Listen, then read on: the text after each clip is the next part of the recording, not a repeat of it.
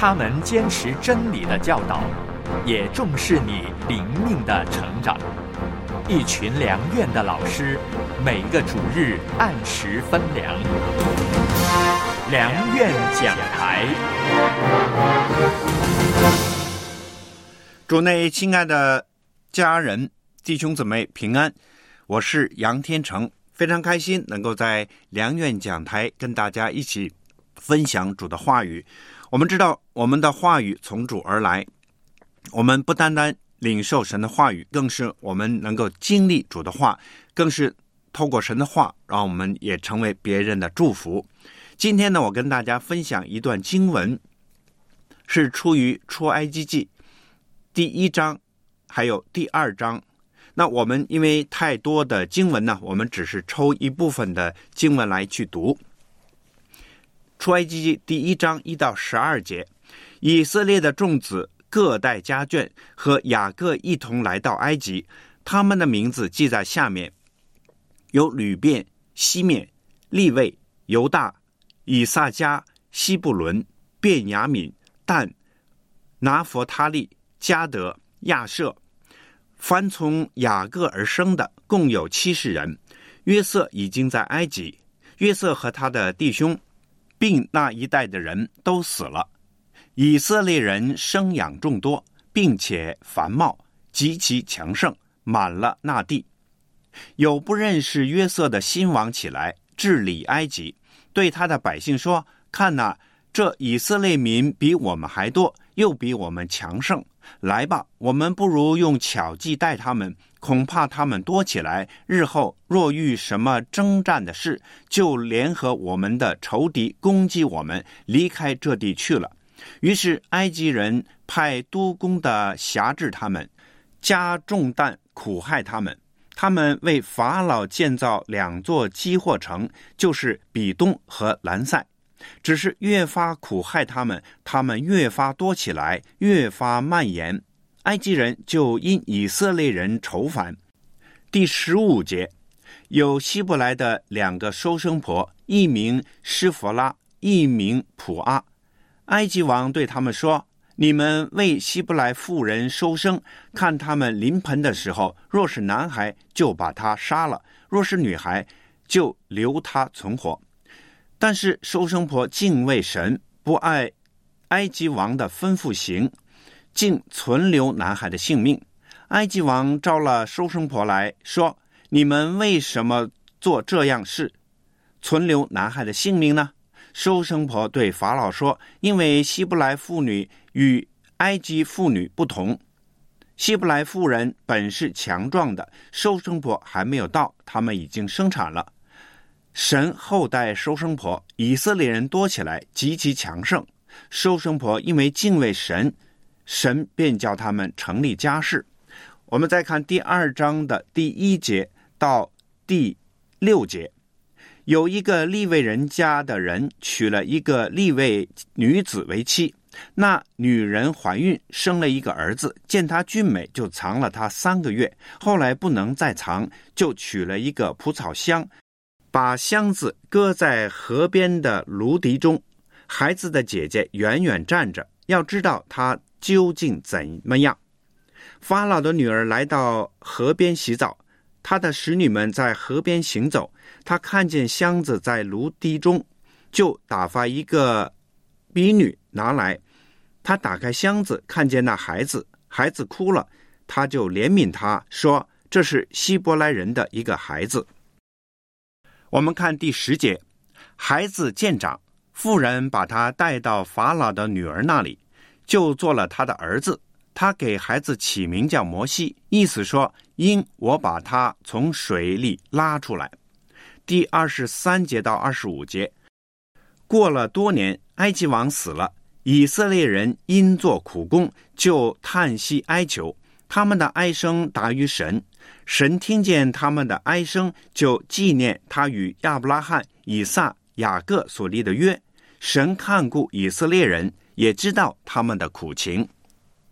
我们从这里面看到，神透过在埃及记里面的经历呢，让我们一起学习功课。首先呢，我们一起在神面前仰望和祷告。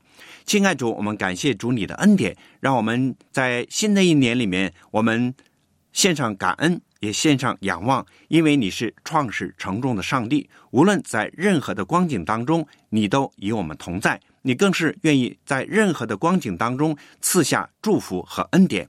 愿主你借着今天所讲的经文，向每个人说话，祷告祈求，奉主基督耶稣的名求，阿门。我们知道《出埃及记》是圣经的第二卷书，是创世纪故事的一个延续。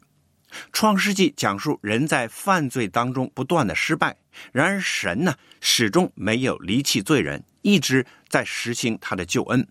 神预备了亚伯拉罕和他的后裔来实践神的救恩。出埃及记是延续着神对他的选民的救赎与带领。这卷书呢，可以说是一个很特别的书，因为它的名字是“走出”。神在这个当中要透过救赎那些信靠他的人走出罪的捆绑，所以。在这个当中，来体现出神呢，要借着这本书来表明神对人的一个救赎。所以呢，《出埃及记》也称为旧约的福音书。《出埃及记》第一章、第二章是全书的一个引言，具有承上启下的作用。第一章一到七节是一个背景的交代，接续着《创世纪》最后几章，也就是四十五到五十章，以色列也就是雅各。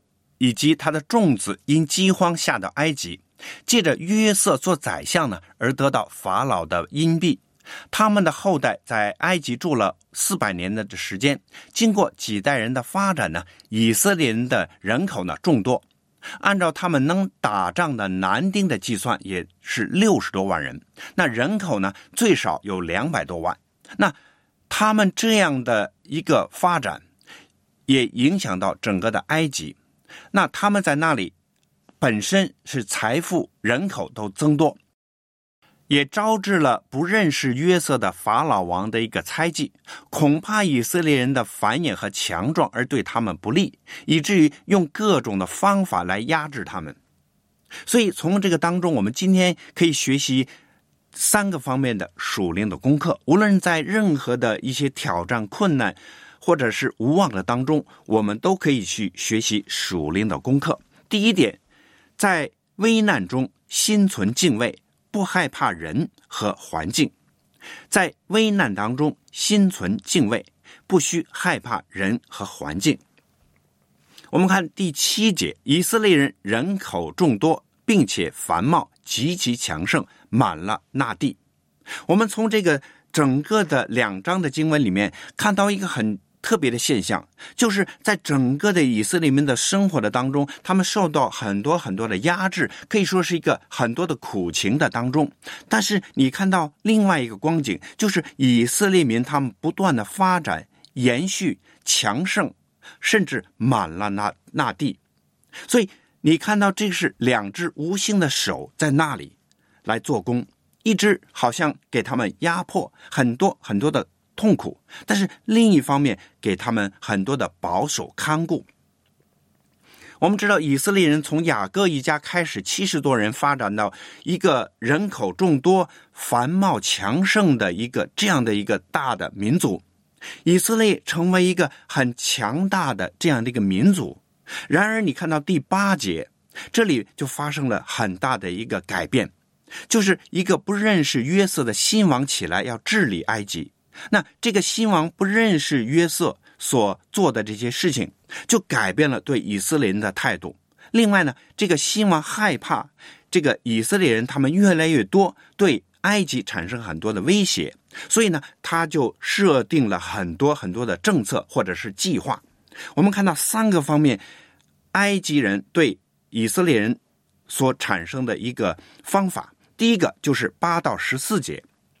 就是让他们做苦工，给他们更多的迫害，所以在这个当中看到法老用很重的工作来苦待以色列人，派很多的督工来辖制他们，在炎热的天气下来做这项的建造的工作，不单单是让他们做，而做两个大城，让他们不断的在那里工作。所以十四节说，使他们因做苦工觉得命苦，工作的压力、生活的压力、心里面的压力，让他们失去了自尊和自由。然而，苦工的逼迫并没有减少以色列人的数量，反而因着逼迫他们的人数呢越来越增加，而且越来越强盛。这让法老和埃及人呢越感到不安和愁烦。你看，他本来法老是要加添以色列人的愁苦，反而让他自己更是加增了愁烦。所以他们不知道，在这个背后呢，有一只手在那里掌控的。所以第一章十二节里说，只是越发苦害他们，他们就越发起来，越发蔓延。埃及人就因以色列人愁烦。你看看这个里面怎么形容他们的发展呢？越发蔓延，在新译本的翻译说更加的繁衍。也就是说，以色列人在苦情的当中，他们反而人口增多，不断的繁衍，所以。更加让埃及人愁烦。第二个，他们的计划呢，就是在十五到二十二节，就是他们要杀害所有的这些男婴。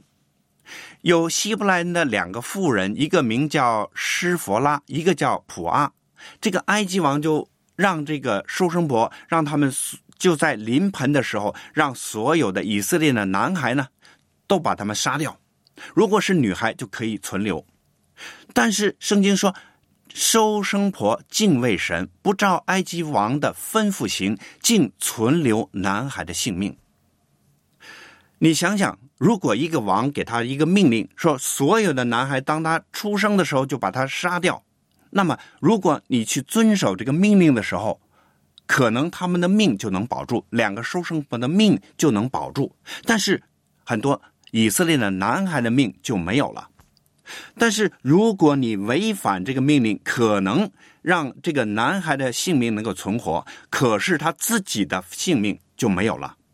你想想，如果在那个当中，你做什么样的选择呢？但是圣经告诉我们，这两个收生婆是敬畏神的，以至于他们的性命保留下来，男孩的性命也保留下来。所以你看到这个一个结果是。完全是跟我们人的理性是不同的，结果是什么呢？以色列人多起来，极其的强盛。收生婆因为敬畏神，神就后代收生婆，是叫他们成立家室。也就是说，神两方面都保守，都看顾了，让这两个方面都得到祝福。埃及法老要让收生婆把生下来的男孩掐死。女孩就可以存活，结果收生婆因为敬畏神，他们就没有这样做。结果你想想，这个结果是什么呢？两个都保住了，也就是收生婆的性命保护了，然后就是男孩的性命也保护了。你看到很奇怪的一个结果，两位妇女没有死，反而保住了应该死的男婴。那关键在哪里呢？关键。这两个收生婆是敬畏神的，在十七节和二十一节都两次提到敬畏神。敬畏神的结果是什么呢？不但没有死，还有了家世，有了后代。这对于古代的这些人来讲呢，是一个极大的祝福。作者在这里来记述这两个书生婆的时候，你看他怎么记载呢？写下的他们两个人的名字，一个名叫施佛拉，一个名叫普阿。你想想，两个书生婆可以说在历史当中是一个卑微的小人物，可以说是忽略不计的。但是你看到在圣经当中特别记下这两个人的名字，使他们名留青史。一个敬畏主的人，在主的面前可以被高举。被看顾，反而你看那个法老，他是坐在宝座上高高在上的君王，但是你看到没有名字。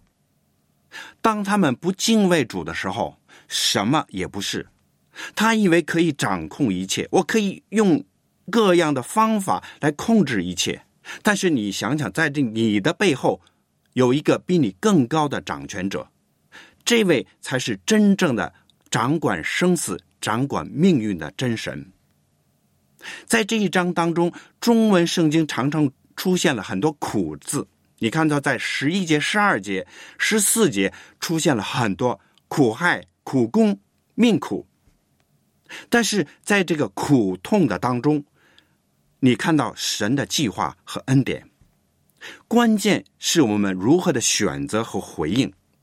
当我们敬畏神的时候，神一定会按照他的心意来施恩的。一个人面对不同的事，我们今天有很多很多的选择。当我们面对艰难挑战的时候，面对困苦的时候，如果我们看环境、看面子做人的时候，就很容易走到这个世界的当中，按照世界的智慧、方法、能力去面对。可是，当你敬畏神的时候，不看环境和人的时候，你所得到的，并不一定是我们所希望的，但是一定是经历神的祝福、恩典和保护的。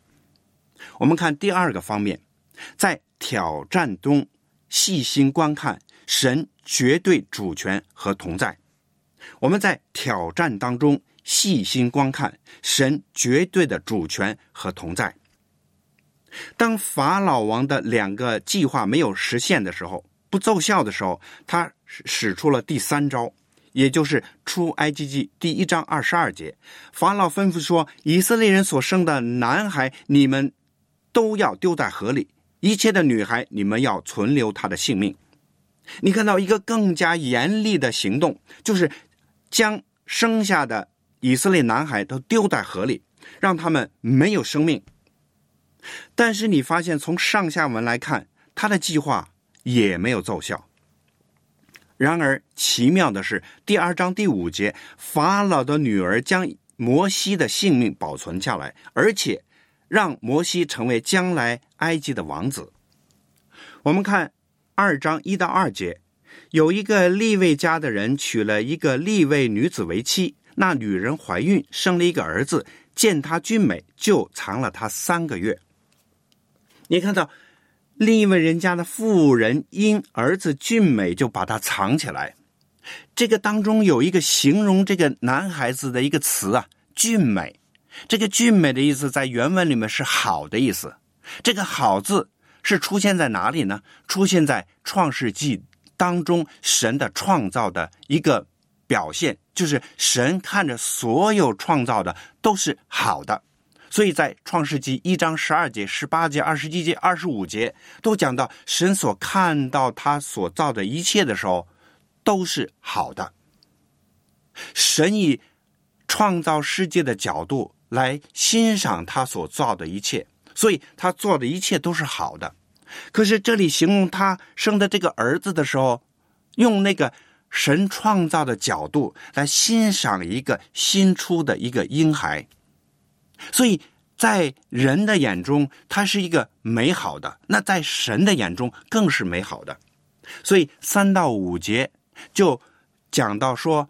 这个人实在没有办法了，这个妈妈实在没有办法了，所以就藏了三个月以后，就拿了一个箱子涂上油，然后把孩子放到里面，顺水流下，让这个小孩希望他能够保存性命。然后姐姐呢一路跟着看看到底有什么事情发生。结果你看到很多巧妙的事发生了。就是法老的女儿正好在河边洗澡，正好她看见了，正好她有怜悯的心，而且正好她把她收养了。然后七到九节，这个孩子的姐姐正巧就遇到了这个法老的女儿，就跟他来推荐一个奶妈。那正好说，那好吧，你把这个奶妈找来，然后我按照工价给她。好好的去照顾这个小男孩，结果正好这个妈妈就成为了这个男孩的奶妈，就陪伴在这个儿子的身边。第十节，然后法老的女儿就给这个男孩起了个名字，意思说因我把他从水里拉上来，就是摩西的意思。你看到这个很多很多的巧妙、很多奇妙的事，就发生在这样的一个苦情的当中。以色列民在埃及受苦，受了很多的苦。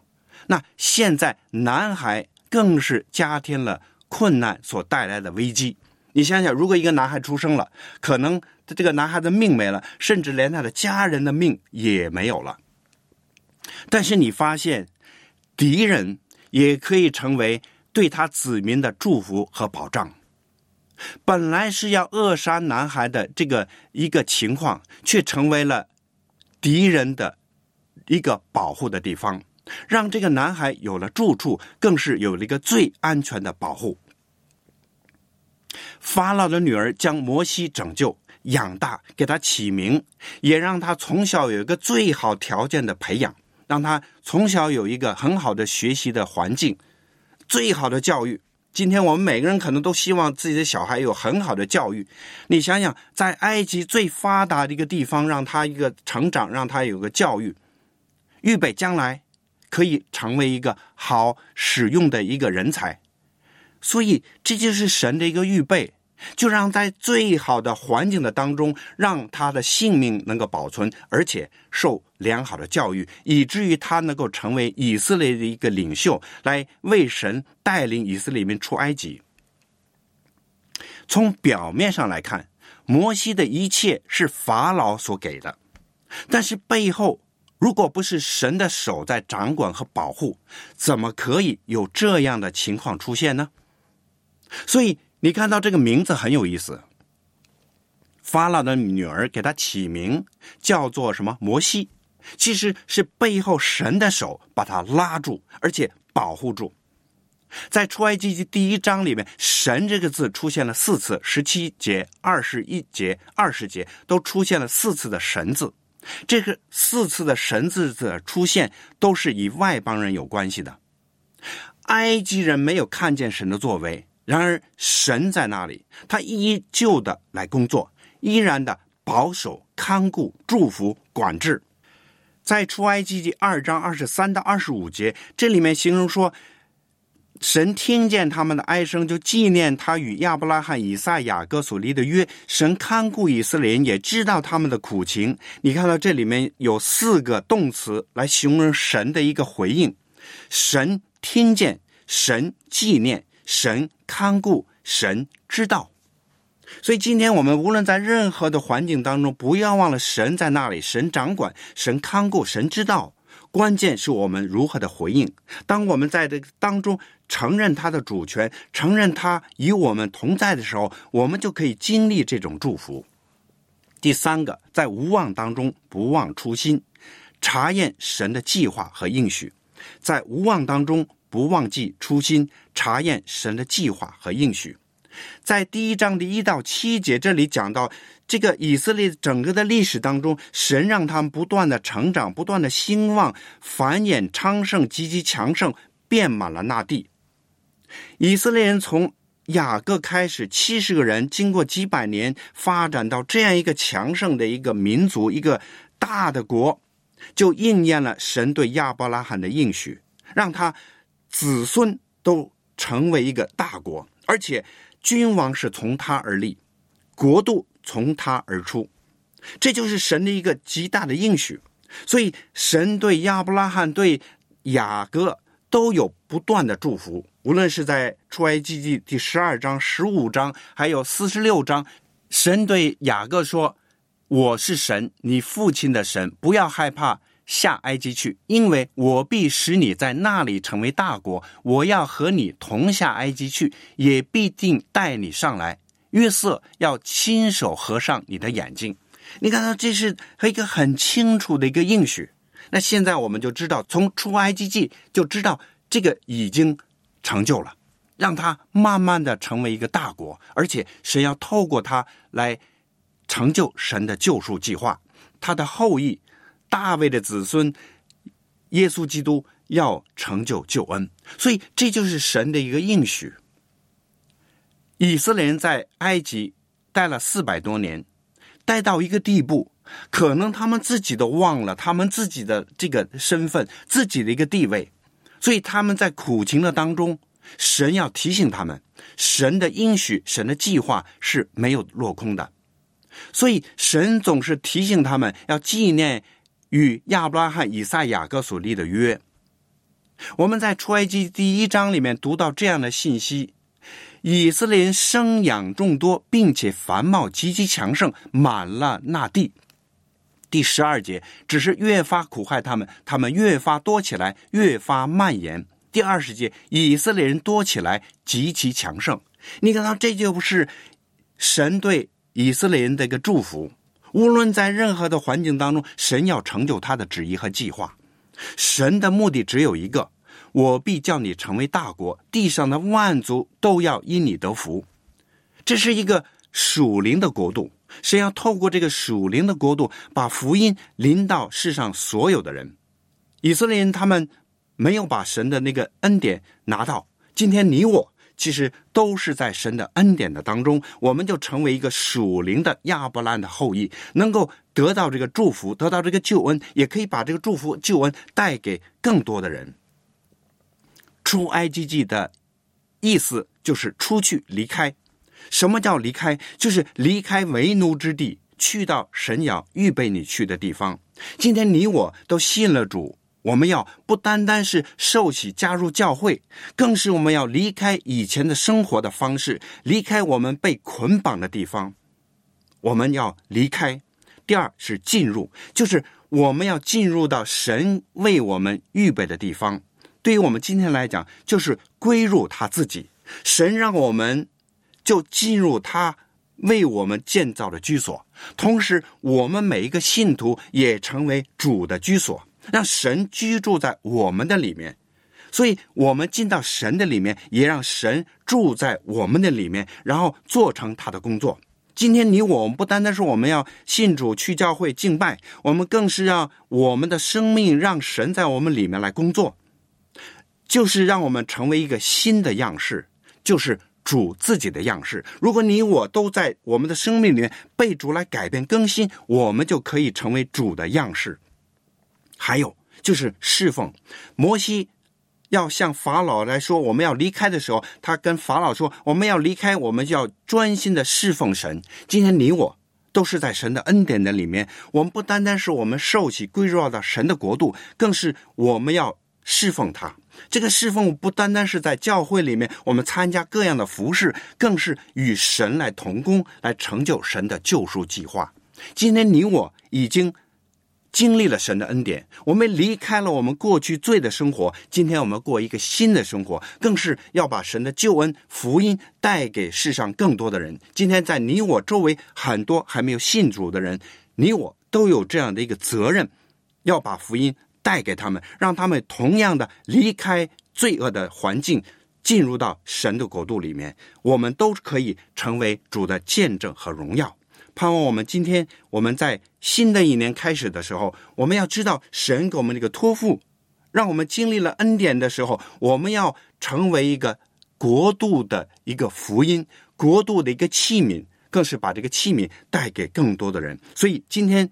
这里提醒我们在任何的环境当中，我们要心存敬畏，同时也观看神的作为，也不要忘记初心。我们要忠心的成就神在我们生命当中的旨意和计划。好了，今天我就讲到这里。我是杨天成，愿神祝福你。我愿住在主里面，不要让我被丢在外面。我不要生命地远地荒芜，我不愿每天只是原地踏步，我渴望天天。